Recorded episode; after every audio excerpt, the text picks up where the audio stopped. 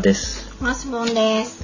動物の村です。はいどうもどうもどうもどうもえっと、今回は第9回目になります。えーこのポッドキャストはですね、えー動物に関する情報を定期的にお届けしてまして、50音順に「あ」のつく動物から取り上げて、もっさりと体温低めでお届け中です。はい。はい、今回9回目なので、えー、あいうえを書きくけまで K ですか今日は。ねはい。間違ってたかな。え、毛ということで、毛のつく動物で、えーあ 間違え取り上げていきます。ちょっと今、ふと、あの、ホームページの方、ペロログの方見ましたら、ちょっと間違って書いてあるところがあるので、後で訂正しますけれども、た。うん。まあ、これを聞く頃には訂正されてると思うので。これいいの？あ、えっ、とですね、あの、おかげさまでコメント、初めてのコメントを頂戴いたしました。ありがとうございます。ありがとうございます。えっと、普通の、あの、ありがたいコメントと一緒にですね、定期的に何か迷惑な、あの、変な、な、なんでしょうかちっ。ちゃい W がいっぱいついた。なんていうの、これ、迷惑メールみたいなやつも来てますけれども、これは全然ありがたくない。ね。でも、あの、ありがたいコメントを、ひとしさんと方から頂戴しまして、ありがとうございます。やらせじゃないです。浅口園じゃないですよ。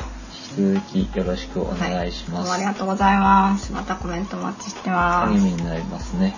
はい。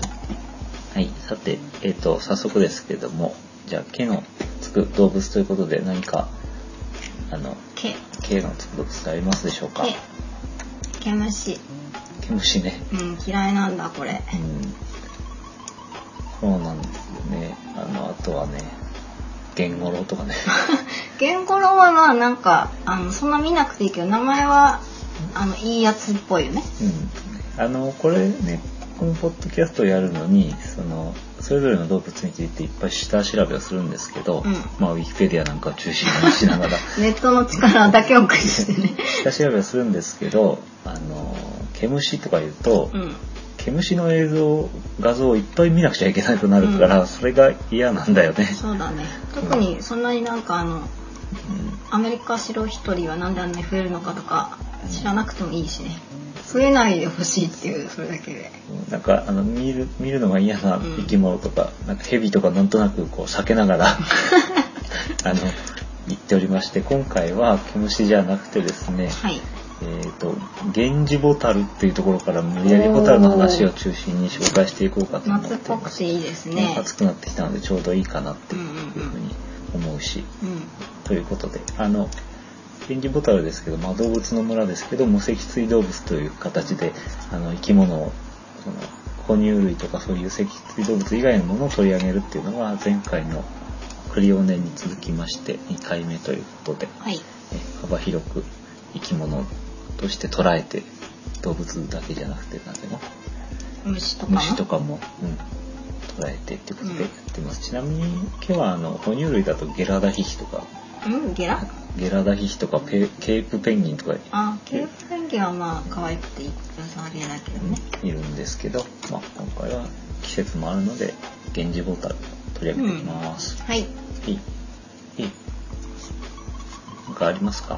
ホタルといえば？うんえっ、とお尻がピカピカ光るうんうんとか水が綺麗じゃないとうんうん。うんあれだからなんかそういう環境指標になっているとかなんかそういう、ね、そうですよね、でなんかやっぱりあの日本ではそういう夏の風物詩みたいな風にしてすごく珍重されていて、あの頑張って保護しようというようなことであの田舎の方の、うんうん。うん、そうだけじゃないのかな都会でも見えるとこあるよね、うん。ああとあれじゃないですかあのなんだっけ「塊魂」っていうゲームでホホタルを巻き込んでどんどんこう明るくしていくっていうのはなんかえっ、と素敵な発想だけど画面が暗くてうん。目が疲れるからあんまやってないって言われたじゃないですか。すごい難しいステージだってイメージがあるけどあれは みんな大好き塊魂のやつ2番目のや2つ番目の、うん、あちょっと PS、うん、夏だから頑張ってやってもいいかな。あの結構それもねおすすめのゲームですけどね、はい。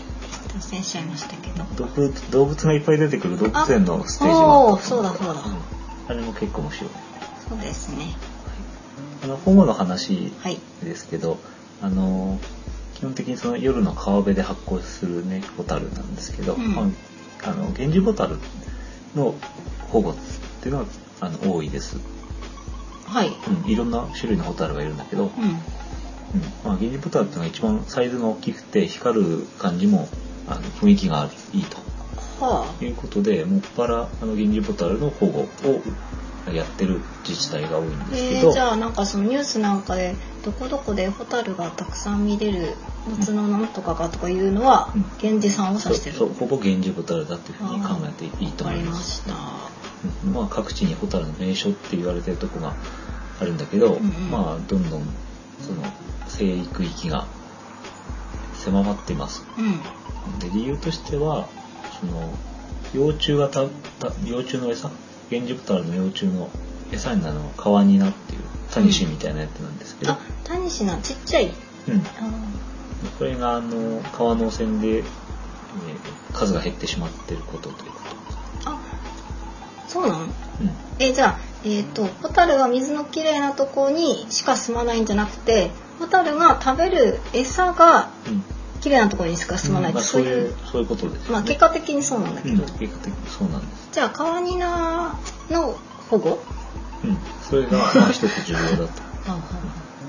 まあ他にそのえっとホタルが減ってる原因としては、うん、川西をね、うん、あの護岸工事コンクリにしてしまうんですけど、うんうん、あのホタルはそのさなぎになる時にそういう、うん、あの土のところにね、えぴったりとくっついてじっとしてさなぎになるんですけど、うん、そこをコンクリで覆われちゃうとそのさなぎになれないという、うん、あの背景があるということで育たない。うんあとは車のライトなんかがやっぱり夜でも明るいものがあるので、うん、その成虫が活動する夜にですね、うん、ライトとか街灯とかがつくとホタルがその、まあ、メスを呼んだりするのに光あの光るそういう意味合いもあるんで、うん、その出会いの妨げになってしまう。やる気なくしちゃう。そうそう合コンの邪魔しちゃってるそうそうそうそんな感じ。あじゃあですねそれは。出会いの場が減っていますみたいな。ああなんかここにもあれですね婚活の難しさが、うん、昆虫界にもみたいな、うん、ちょっと今言わなきゃよかったって思ってます社会問題と結びつけたからね 無理やりあんまりうまく収まらなかった。言わなきゃよかったです。慎みます。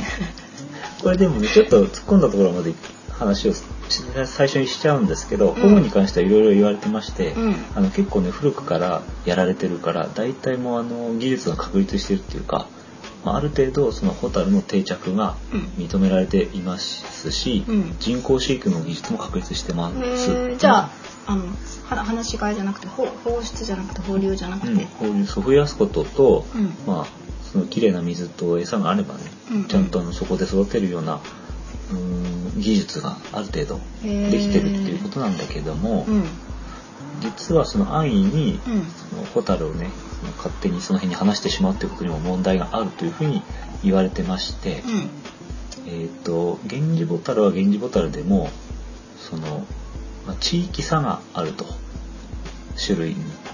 あえそうなの、まあ、だから、まあ、人間で言えば、まあ、色の黒い肌の色の黒い人もいるし、うん、白い人もいるけど全部人間じゃないですか、うん、まあ、そういうこともあってえっ、ー、とですね在来もともとそこにいた種類じゃないゲンジボタルが、そこにあの移入されてしまって移り住まされてしまって、まあ、ホタルはホタルなんだけど、ちょっとなんかもともといたのと違う種類がそこにあの住み着いてしまうっていう。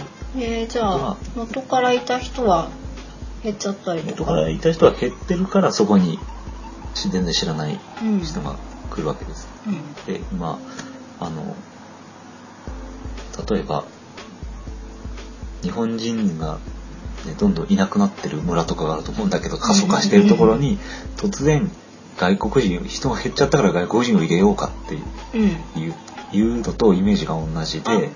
暮らしにくいとか？そう人はいっぱいいるけど、うん、あれなんか昔いた人たちと違うんじゃないかっていうえじゃあそれ普通にあれじゃないですか？すごくあのなんだっけ、えーと、在来種じゃないのを入れちゃって、うん、環境生態環境を変えちゃってるっていうあれじゃないですか、うん、そうなんですよね。でもここはちょっと詳しくは調べなかったんだけど、うん。まあ、ホタルだったらいいじゃないかっていう考え方もあると思うんだけども。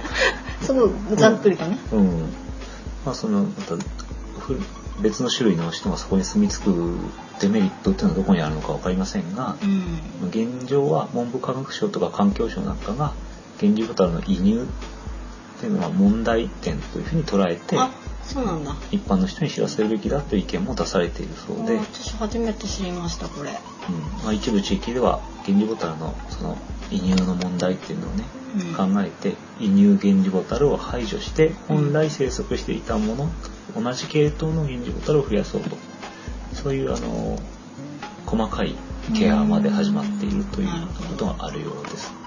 ちなみにこれ日本ではどこでも見れるんですか？北海道にはいないとか沖縄にはいないとか。えーとねどうだったかな？あのねホタルっていうのは本州以南の日本各地に分布してますので北海道では基本的にはいないので、ね、うんうん、これは割とあったかいところに生息します。世界的に見て。あそうなんだ、うん、えっ、ー、となんだ温温暖じゃなくて亜熱帯じゃなくてこれなんだ。温帯湿潤気候ですか、うん、そうですね。じゃああのホタル一般の話についてから見ていきますけど、はい、ホタル源氏ホタルの前にねまずホタルっていうものは、うん、主に熱帯から温帯の田植地域に分布してますので、うん、北海道なんかは亜寒帯になってくると思うんだけど、うんうんうん。うん。まあ、その、まあ、本州以南に住んでるっていうね、うんうん、あったかいところに住んでます世界的に、はい。うん、で世界にはおよそ2000種類生息してるというふうに考えられています、すごいいっぱい種類がいっぱいあります。あるんですね、うん、で日本においてはその先ほどから紹介している源氏ボタルと、うんうん、これが5月から6月にかけて発生するってことで、うん、もう7月なんで。え、もう見れない？ちょっとずれてるかもしれないけど、夏の風物詩ってこれまだいいけでもいいんじゃない？これ。夏ってさ、昔の夏だからさ。でも5月から6月にかけて発生するから、うん、夏の風物詩って言ってもいいけど、うん、うん、それはいいけど、うん、今、今はベストシーズンじゃないってこと はい。遅かったのかしら？遅かったね。先月やればよかったのか。でも東北の方だと、なんかイメージとしては夏休みにいるようなイメージが。ありますね。あ、そう、ホタルの墓とかね、あれね。そうそうそう、あれ、ホタルの墓は、そうだね。千。これ8月の話なのかね。なんとなく7月、8月なんじゃないかと、勝手に思ってみて。なんかランニングだし。ランニングだし、暑いからランニング。スイカ食べたりしてうん、確かに夏っぽいね。5月、6月ってイメージじゃないかもね。うん。まあ、暑かったのかもしれないけど。あの、日本ではね、そういう、そのホタル源氏ホタルが一番メジャーなんですけど、うん、まあ、実際には本当にいろんな種類がいまして日本でも40種類ぐらいへえそんなにいるんだ、うんまあ、本土日本においては本土よりも本土って言い方変ですけど南西諸島により多くの種があるとされていますので、まあ、とにかくあったかい方の生き物だうんうんうん臨時ボタンの成虫はですね、初夏に発生するということ。まあ、5月から6月っていうふうに捉えてるんでしょうけど。初夏に発生するってことは、さなぎから、あれになるってことですね。成虫がね。はい、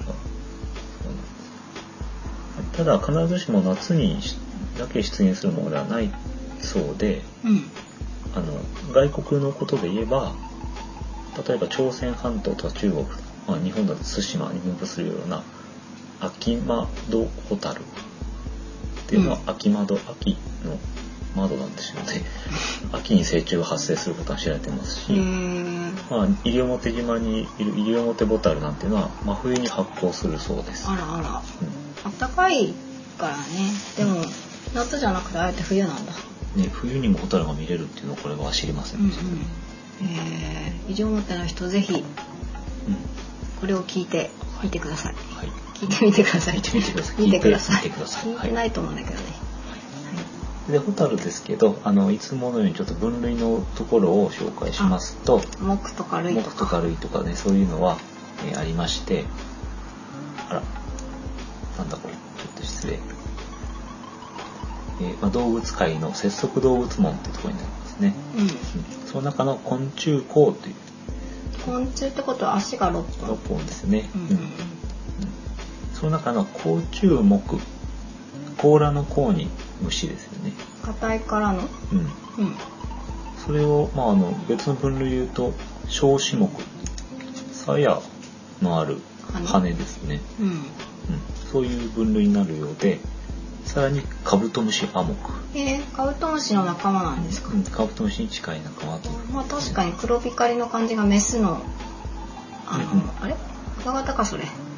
メスのカブトムシとメスのクワガタはまあ似ただいぶ感じで硬さが違うから私の中で違うんだそこ。すごくカブトムシとクワガタは。メスが。あ違う。カブトムシとクワガタが、うん。あの私の中ですごく離れた存在なの。素材がか触った感じ違うし。あそうです大きさもね違うから。熱く語ってる 自分自分うん。が悲しいけど、あカブトムシとクワガタについてもねやればよかああったですけど。ー歯でやればよかったね。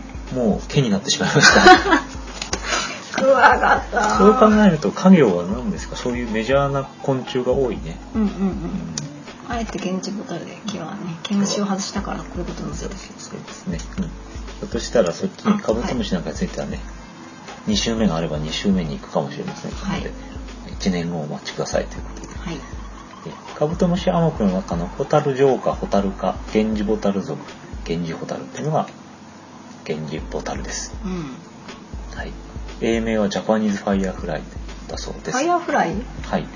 なんかファイヤーになっちゃうと光が赤いイメージがあるんですけど、まあいないんかやっかぱりそのホタル独特のなんていうかその発光する趣がファイヤーって言われるとなんとなくね。うんうん、うん、ちょっと違う気が。ああのモワモワっていう、しますよね、うん。うんちょっとじゃあそれに関連してあの発光に関してやっぱりこれ一番の特徴だと思うんですけおど、尻がピカピカと、うん、これなんでひあのピカピカしてるのかどういう理屈なのかっていうのを少しちょっとあの紹介しますと、はい。えあのなんで発光してるのかという理由をね考えてみますとうん。敵を脅かすためという説だとかうん。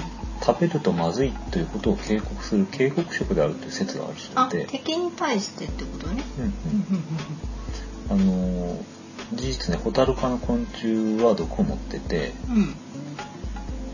えーまあ食べるとまずいんですけど まあその毒をも、うん、なんかそういう理由があるんじゃないかというような、あじゃあその鳥とかにう狙われにくい体になったのかも。かもと。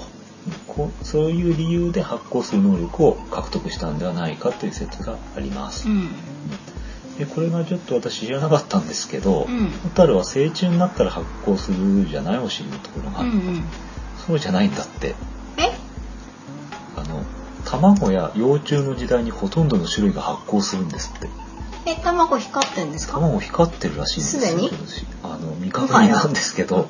もはや？実物を見は、うん、もはや卵で光ってる。早い。気が早いっていうかだいぶあれですね。げ原始的な形のうちかなんか。ピカピカしてる初のうちから光ってるっていうことで。うん。あの成虫が発光するような場合まあ、つまり普通のホタルは、うん。さなぎも発光すると、うん。うん、ここのような種類が生活史の全段階で発光することになるそうです。えそれさあの卵が暗いところだと光るとか何か意志を持って光ってるの？暗いところだとずっと光ってんだろうえねそれなんか電池切れっていうかエネルギーとか まあ、エネルギーに関してはねまたその、はい。どういう物質で光ってるのかっていうことも関連してると思うんだけど。えずっと光ってんの？知りませんでした。点点滅してんのかね。でもそう考えるとその卵が光ってるとか幼虫が光ってるっていうのはそのメスを呼ぶとかじゃなくてうん。その食べられたくないっていう、うん。そういう防御っていうのはなんとなくこうこうって、うん。卵だと何もできないからうん、うんうん。そうね。うんまずそうにまずそうに光るって逆に目立っちゃってんじゃないかっていう気もするけど。そうそうそう確かに。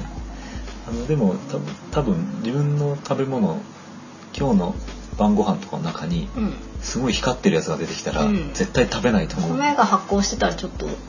げんないですよね。ね、そのまずそうさをアピールする手法ですよね光。るじゃあダイエットの時とかなんかうんそういう蛍光食米とか？ダイエット前みたいな、うん。あ取り消します、はい。これあの基本的にこのラジオはあの適当に。てあれですよねあの全くノーカットでお送りしてるんで、うん。まあ編集が楽だからっていうのもあるんだけど。後で後でピーって。うん。後でピッて、まあ、入る可能性は低い。慎みます。はい。どんどん変なこと言っていきましょうか、うん。さてあの成虫が発光する種類っていうのは夜行性の種類が大半を占めてまして、うん。ねで昼間行動するような種類の成虫では強く、まあ、昼間動くから強く発光するような種類がいるそうですけど、多くの種はまず発光しないという意味がわからない。これ成虫っていうのはホタルのことを指しそうだね。うん。うん。はい。昼間動くものは、まあ、発光してもあんまり意味がないんでうん。ほとんど光らないっていう種類の方が多いようですけど、うん。うん。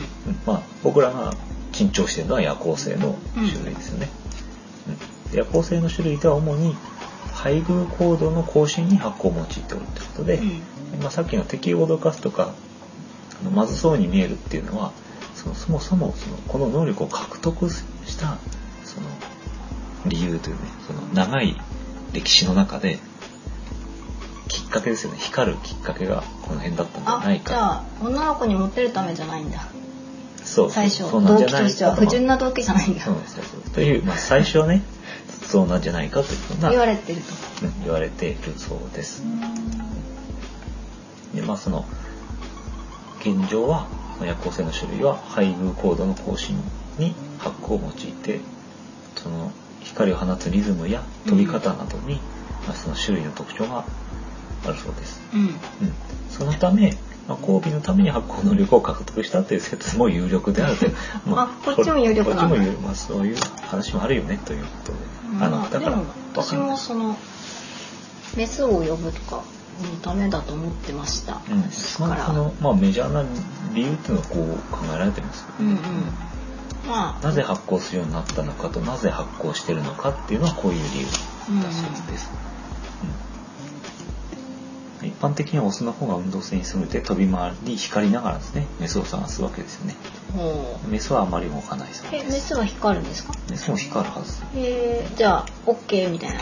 OK で光るでしょうかね、ああの光の種類もいろいろありまして、ーうん。えっ、とあのメスが光るのかっていう話だったんだけど、うん。まあ一方の性のみ発光するっていう種類のものもいるそうです。あゲンジボタルじゃない。ボタルで？うん、うん、ゲンジボタルは両方光る。両方光るうん、ちょっとよく調べませんでした。そうするとメスだけ光るっていう種類もいるのかなって思い思うけどわからない。私ここにいますから、うん。な何みたいな。そうそうそう。これちょっと不明です、はいとは多種のメスを真似て発光する、うん。うん、で近寄ってきたオスをおびき寄せて捕食してしまう。わお。怖いですね。生かす生かすあとはオスが一斉に一箇所に集まって同調して光る、うん。うん、これがあの東南アジアのマングローブ地帯で一本の木にオスがバーッと集まって木がすごい光ってるように見えるっていうね。こういう種類もありますゲンジボタルも集団でシンクロして発光することもあのそういうケースもああるあったそうです。はい、ううん、でこれあのファイヤーフライなんですけど、んはい。別に火が出てるわけじゃなくて、うん。えっとどういうふうに光るかっていうと、うん。お腹の後方にですね、えっと発光器光るあ木木は臓器の木、うんあ。持ってまして、えーあのここにはです発光物質のルシフェリンと呼ばれる化学物質がありまして、うんこれがそのルシフェラーゼという酵素と ATP が働くことで発光します。うん意味がわかりません。えこれじゃあ体の中からそういう発光物質を作れてる？まあ持ってるわけですね。うんうんでそのまあ ATP だとエネルギーはこう ATP になるわけだよね。うんアデノシン酸リン酸ですよね。知らないよこれあれでしょ。人間のエネルギーと一緒。人間が活動するエネルギー私特に意識して生きてないから分かる僕も意識して ATP を意識して生きてはいないですけど、うん。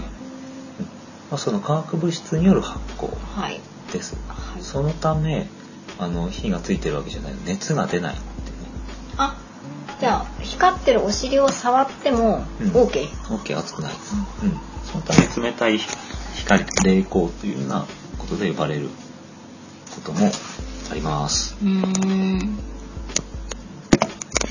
でそのあの熱が出ないっていうのはどういう意味があるかっていうと、うん、熱を出すのにエネルギーを使うことがないから、うん、つまりあの純粋に光だけを出すためにエネルギーを使えばいいから効率がいいんですよね。あじゃあさっき私電源はって言ったけど、うん、あんまり、食ってないってことそうそう。電池食ってないそう。電池つまりここではその ATP になりますけど、まあその少ないエネルギーで効率よく発光できるという。じゃあなんか光りすぎて、うん、なんかこうホタル自身がホットになりすぎて、うんうんうん、はあみたいな風にはならない。そうそう基本的にそういうことはない。多分多分玉切れはあると思うんだけど。ああ疲れたとか。そのルシフェリンっていうのがなくなることっていうのはあると思うんだけども、うん、まあ、効率はいいしその、うん、オーバーヒートとかはすることはないわけだよね、うん、熱くなって。というはい。あのちなみに豆知識としてあの発酵する生物の例っていう、はあ、深海魚なんかで超人あんこうなんかで発酵しますね。ここここここ？って そうそうあの頭からピロンと出てるところの先が、うん、これはイリシウムっていう化学物質だそうですね。これもやっぱり冷たいんですよね。あとは、えー、菌類にもいましてツキヨタケ。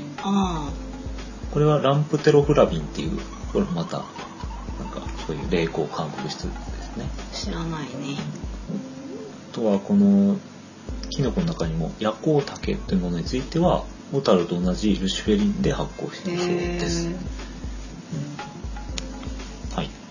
うん、あ、うん、じゃなくてなんだっけホタルイカって光るホタルイカ光るんじゃないかな。うんだからホタルってついてるね。うん。あホタルイカなんだろうね。なんで光るかちょっと調べません、あまあいいです。はいそんな発酵についてはやっぱりここが一番の特徴かと思います。うんうんうん、と何かあります？えっ、とあちなみにあれかな？源氏ホタルについては説明はしてなかったですね。今ホホタル全般の説明はしましたけど、うんうん、その中でさらに源氏ホタル。あはい大きさとかね。うん。あれで早いです。もうなんかもう、うんうん、いいよいいよ。結構喋っちゃ結構喋っちゃってますね、うん、うん、じゃあもうどんどんいきましょうか。源氏ボタルについては今日は毛なんで源氏ボタルのメインなんですけど 立ち返った、えー、源氏ボタルについては体長15ミリ前後で日本産ホタルの類では大型の種類になります。それでも大型なんだ。はい。でまあ黒いあの十字架の模様があるなんてね、えー、特徴があって。知らないな、はい写真をこう見たりすると分かるんですけど、うん、えーと、この頭の脇っちょの部分がこうピンク、うんうん、こういう特徴もあります。はい、で皮に長い餌ですよね。うん、してたんです？ね。これはあの幼虫の餌ですよね。ああ。はい。はい。成虫の餌はちょっと分かんないです。何食べてんだ今気がつきました。成虫は何食べてんだろうね。うん。これは各自お願いします。ではい。でえっ、ー、となんだ。あのオスメスいますけど、うん、メスの方が体が大きいと。というような感じ、うん、当然メスも発酵しましてオスはお腹の節の中の第6腹節と第7腹節が発酵します、うん、メスは第6腹節だけ発酵するという特徴があります。オスメスとも光る。メスの方が大きい、というような特徴があります。じゃあ動物じゃない、えっ、ー、と昆虫動物もか。オスの方がなんか派手だとかありますよね、はい、よく光るんでしょうね、うんうん、小さくてよく光るという、はい、それでもうこれはあの芋虫の状態というか幼虫の状態ですでに尻尾の部分に発光器官を持っています、うんうんでカワニナを食べながらですね生きてるんですけど、うん、カワニナを発見すると軟体部に噛みつき消化液を分泌して肉を溶かしながら食べてしまうという感じです。うんうん。あまり想像しないことにします、で、面白い話で、幼虫の方が成虫よりもでかいというね。えー、えじゃあえなんで？さなぎは？あれ？幼虫は 3, 2, 2から3センチほどに成長して、うんうん。で、さなぎになって出てきたらちっちゃくなってるっていうね。ちっちゃくなっちゃっちっちゃくなっちゃったと。たへえー、じゃあなんか余分な肉なんですかね？幼虫のあのブヨブヨした。どうなんでしょう。余分な肉とは言えないでしょうけどね。あそこで食べ込んで、さなぎの間を、うん。まあ、食べずに行くんでしょうね。まあ、そもそもなんであんな白いムニョムニョしたものがこういや私今カブトムシをイメージしてるんですけどあんな黒い硬いものになるのかっていうのは非常に甚だ疑問なんですけど、その変態っていうシステムですよね。うん、まあそれについては今日はいいや。うん。これはまあねいろんな昆虫がそうだけどねおいおいどこかでって思いますけどすごいシステムだよね。蝶々なんか特にそうですもんね、ううん、あとはですねと先ほども言ったんですけどんうん。あのさなぎになるのに、うん。えーあの川岸の柔らかい土にくっつきまして潜り込みましてうん。でその泥を固めて周辺の泥を固めて繭を作ってその中でさなぎになるということあで泥の中で、うん。なのでだから、えーコンクリで覆われてしまうとうん。さなぎになれないから、なるほどじゃあなんかミノムシみたいにこうたまに壁とかにくっついてる人がいるけどああいう感じでいけないってことですね、うん。壁ではいけないんですね。それでさっきの疑問にお答えする答えをすでに調べてありましてえっと成虫は何食ってるのかって話なんですけどはい。成虫の活動や産卵は幼虫時代に取った栄養分で行うそうです。貯金、貯金してますつまり成虫になったら全く飯を食べないってことですね。それ本当なの？クリオネのとこでもそうだったと思うけど、ん。もうほとんど食べないんだねこういうのえー、じゃあなんかクリオネがあのご飯食べれなくてかわいそうとか言ってたのはひょっとしてそういううん。生き物なのかもとな？もとそういう生き物なんだよね。でクリオネの時は、えっと、何も食べないで1年から2年生きるってことだったんだけど、ホタルの場合は成虫になったらご承知の通りですね。あのあっという間に死んでしまいましてうん成虫の期間は2から3週間ほどですね。あじゃあなんか確かにそこは花の部分だけど人生で。うん。飛んだりとかできるし。そうそうそう。だけど繁殖のための期間で散っていく感じですか？うん。うんうんそういうことだね。子孫を残して卵を産んで終わりという、うん。まあ、特にねあの学校に行かなきゃならないとかそういうあれがないから23週間でうん。いいのかもしれないです。けどねまあ、そういうあの生活感。あそしたらじゃあまあご飯食べなくてもいけるのかもね。1年とか2年とか生きるわけじゃないなら。そうね、じゃあ主に交尾する相手を探して散っていくと、うん。うん、あーなんかこ昆虫は結構そういうタイプですよね。もうう、1年で、うんまあ確かにカブトムシなんかもねすぐ死んじゃうからね。セミとかね。うそういうあの華々しい人生のハイライトにすごくねく感じ？あのこうして、ね、そういう切なさみたいなのもこう日本人のなんかあれを刺激する。あれをし あれ？あの和の心、うん、まあそういう日本人好みのそういうなのかもしれないですね。あだらだらと生き生きながらえないところがうんそうなんかわびさびのあるとか趣のある生き方みたいな。信長とか好きだったからね。さてあはい。で源氏って何ですか？でなんで源氏ボタルかと申しますと、うん。源氏と平家がありまして、うん。平家ボタルっていうのもありますよね。うん。であの源氏ボタルって名前がついた理由由来っていうのはいくつか言われてまして、うん。えー平家打倒の夢破れ無念の最後に遂げた源の頼政。頼政って誰？わかりません。頼朝でもなくて。の思いが はい。はいよ夜空に高く飛び舞う蛍に例えられた。というようなこととか、えーじゃあなんか歌かなんか読まれてるかもですね平家に敗れた源頼政が亡霊になり蛍となって戦うという伝説がありそれが名前の由来になっているのではないかという説。はい。はい。一つ。うん。あとは腹部が発光することを「源氏物語」の主役の光源氏にかけたことが由来という説があり。こっちは知らなかったではい。す、、この場合は、まあ、この源氏平家というのが関係がないといううん。ことですね。うん、あとは違う種類の蛍があの源源平と対比する意味でですね。平家蛍と名付けられたという説もありますけど、うん。まあ大体この「清和源氏」っていう言い方読むんですか？これは。うん。平和でいいと思います。平家と源氏のあの伝承になぞらえてっていう感じなのかなというふうに言われてます。うん。一方でじゃあ平家ボタルはどうかっていう話なんですけどうん。え無念、うん、水が汚いとこでも住めるって。あの無念の平家ボタルもすごく軽視されてまして、うん。あの源氏ボタルと並んで身近なホタルなんですけどうん。源氏ボタルより小型でうん。より汚れた水域にも生育することができるというようなことで、日本のあのメジャーなホタルの中では最も小型なんですけど、うん。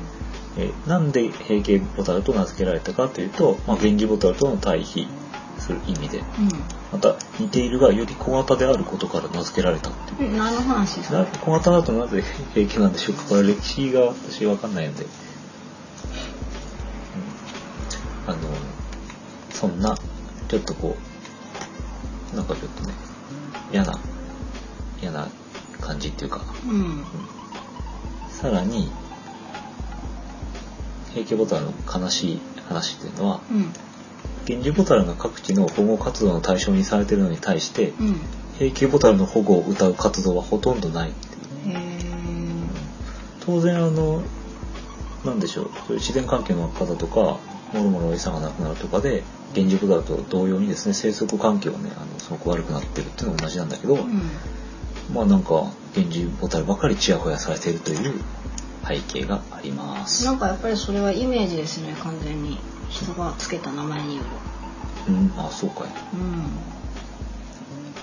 ん。なんかいまいちちょっとあの全然本当歴史に興味がないもんで源氏と平家がどういう立場なのかっていうのは分かんないんですけどなんか、うん。あれ？なんか源氏は一度平家に負けてうん。平の誰だっけ清盛の天下になったけどうん。うんその後にうん。頼朝が巻き返したの。ちょっと私分かりません。うんうん。あれ鎌倉幕府って源頼朝？いい国作ろう鎌倉幕府、うんうんうん。なるほど。だから源平だったら源氏の方が強いってことになってる。そうそうそうそう。そうそうそう。あとなんかこうわからないイメージがあるのかなその例えば戦い方がうん。美しかったとかうんうんうん。なんか人間的に温情があったとか、うん。何かそういう逸話があってうん。源氏寄りに日本人がうん。なっているんでしょうか。ああ。なるほど。うん、すいません。わかりません。勉強します。はい。詳しい方いらしたら教えていただけるとありがたいんですけど、まあ、今回はあのあくまで動物の話ということで、うんえっと日本の歴史についてはですねさておきましてはい。大体以上がですねホタルの話源氏ホタルから入りまして最後はちょっと悲しい平家ホタルの話もしましたはうん。い何かありますか？えーっと、ホタルね。いや、特に質問はないかな。うんはいじゃあまあシーズンなのでねあ、そうだ、ホタル狩りって何？え聞いたことないわそういうのは。え、なんかね、えーっと、あの、昔の小説とかにたまに出てくるんです。もみじ狩りみたいな流れで、うん。ホタル狩りっていうのが出てきて、確か川端康成さんうん。の「ささめ雪」かなんかで「なんかホタル狩りに行きませんか?」ってなんかお見合いの相手から誘われてみんなで見に行くっていうのがあるんだけどうん。多分見てるだけだと思う思うんだけど、うん。そうね。まあ、あのもみじ狩りとかも別にもみじを取ってくるわけじゃないですね、うん、めでること？ホタルを追い捉えたり眺めたりすること。あ取ってもいいんだ。夏の季語として。取ってもいいそうですね。夏の季語なんだ、うん、だそうです。あありがとうございます、これはなんでグーの辞書を調べました？はい、じゃあ最後にちょっと音楽の話ホタルに関連するものとかをさせていただいて終わりにします。はい、はい、ホタルといえば光源氏ですね。今日は源氏ボタンの話をしましたので。源氏になっちゃったよね。源氏の方の ピックアップしてますね。K だからね K だからね。うん。あの若い方はもうご存知ないのかなと思いますけど、うん、1980年代終盤から90年代前半に活躍していたジャニーズ系のグループで、うん、一番の特徴はローラースケートを履いていたということ、センセーショナルですね。センセーショナル。そして全員がバク転できる これがかなりセンセーショナルで、えっと、ファンクラブの会員数は当時50万人にも及んだというやっぱり本当にこれはあの今でも SMAP とかそれぐらいの人気はあったんだと思う、そしてなんかヘアバンドしてなかった？うんしてたしてた。してたよね、うん。あの、まあどうでもいいボコボコのヘアバンドしていて、うん、当時のファッションね、ホットパンツみたいなのにランニングで、ローラースケートを履いていて、うん、ヘアバンドだったり、なんか鉢巻きみたいなのを後ろになんか垂らしてて、うん、忍者みたいになってた。なってた、なってた、なってた、なってた。こういう、あの、興味があったら調べてください。パラダイス銀河とかね。私それにはちょっと思い出があるんですけどちょっといいですかあどうぞ。時間が。何か、うん、あのですね私小学校の時に、うん、あの鼓笛隊でどうしても、えーと、小太鼓がやりたいって、うん、あの背がちっちゃいくせに名乗り出たんですよ、はい、はい、ああいうのは大体背が大きい子がやるんですよね、こう並んだ時にかっこいいから、だけどすごくちっちゃい方にやりたいって言ったら試験を受けさせてもらえて、うん、なんか練習してちょっと上手かったら OK がね選抜、選抜にうまく通りすごく頑張って練習して、でやったんですけどその時の曲が突然「パラダイス銀河」をやるってことになって渡された譜面がめちゃくちゃ難しくて、小太鼓のパートがそう。タンタンタカタカタンタンタカタカタンタンタカタカタンタカタカみたいな。なんかもう他のやつと全然レベルが違くて、それだけ非常に出来がみんな悪くてそれはなぜかっていうと小太鼓のレベルが他の曲と違いすぎて、なんでこの曲かなと。リズム体がすごいそうそう。セーラー服と機関銃なんかはかっこいい上にリズムを取りやすいから楽だったのに、うん、なんでパラダイス銀河かねと、えー、あの難易度の高さは何だったのかっていうのが、うん、非常に私はあのパラダイス銀河への憤り、憤ってた。いやなんかすごく難しくてこんなん絶対覚えられない譜面なしでも叩けないって思って、うん、あのまあ、結局6年4563年間ぐらい多分やったんですけど、うん、あの6年生ぐらいになったらまあ叩けるようになったけど、うん、その時の当時の後ろの方で弾いてた4年生はもう適当に叩いてたから、うん、もうバラバラバラバラってなっていた思い出があります。なるほどそういう目線で見たこと聞いたことないですね。光源氏は。まあね、小太鼓は全然光源氏のせいじゃないから、うん、編曲した誰かがいけない。光源氏の CD を聞いても小太鼓は入ってないもんね。小太鼓ないからね。はい、すいません。これ誰が好きでした？僕ね、あの、内海浩二君が好きだったね、一番。あ、そう。うん。一番でも人気あったのはか、かくん、かくん。センター、この人多分一番若かったりしない？一番若い。うん。あの、あ、若くないな。うん？違う、若くないね。山本君が笠く君、佐藤敦弘君の方が若い。おお。うんいやーなんかちょっとあまり好きじゃなかった、うん、そういう恨み恨みはあなるほど、うん、特に今日はあの源氏ボタンの話だったんですけど光源氏は光と源氏に分かれてまして僕が気に入ってた内海浩二君と大沢幹雄が、えっと、光の方なんです。えなんで？分かれてるの？もともとそういう構成なんですよ。あの今もあるじゃない？なんかトニセンとかそういうやつ。トニセンとかカニセンとか？カニセン？何センとかカニセンかな？うんそんなそういう感じであのグループ内で分かれてるみたいな。あ年齢かなやっぱこれもこれもねあの詳しくないんで、うん、わかりません。あの知ってる人でファンの人あのあんま怒んないでほしいけど、まあ、そういうふうに分かれてたの。うん、うん、でまあお兄さんグループのね宇宙美君と大沢みきおと、うん、あとは、えーと、より若いグループはあと5人ということで、うんうんうんそんな感じなんです。うん、それでこれも、うん、蛍と同様にですね平家の方もありましてはあ。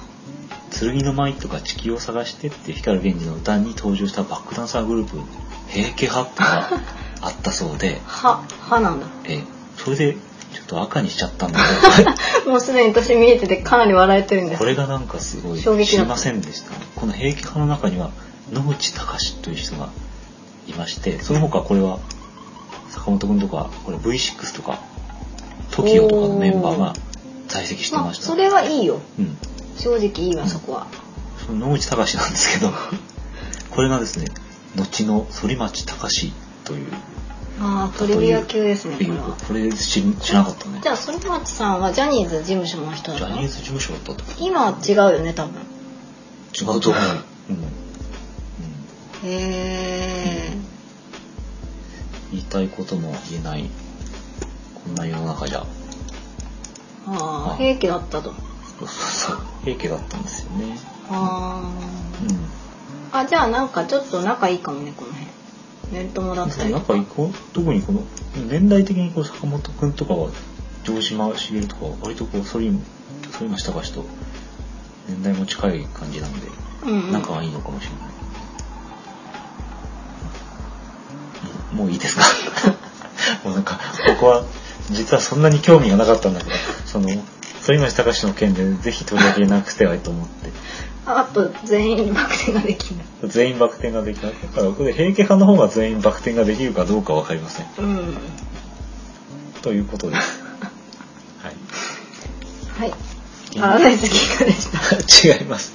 パラダイス銀河の回じゃありません。古代君は難しかった話です。多岐に及んでかなり今回は 喋りすぎ喋りすぎたようでですので皆さんもここまで聞いてくださった方はどうもありがとうございます。もう終わりにします。はい、今日は毛のつく動物ということで、源氏ボタルを取り上げてみました。はい。と次回はかきくけこということでですね、毛は結構はこ。こは結構あのメジャーな動物がいっぱいいますので、うん、その中から何を選ぼうかなっていうのは結構今悩んでるところですけども、はい、ご期待ください。はい、楽しみにということで、はい、はい、以上。どうもありがとうございます。ありがとうございました。さよなら。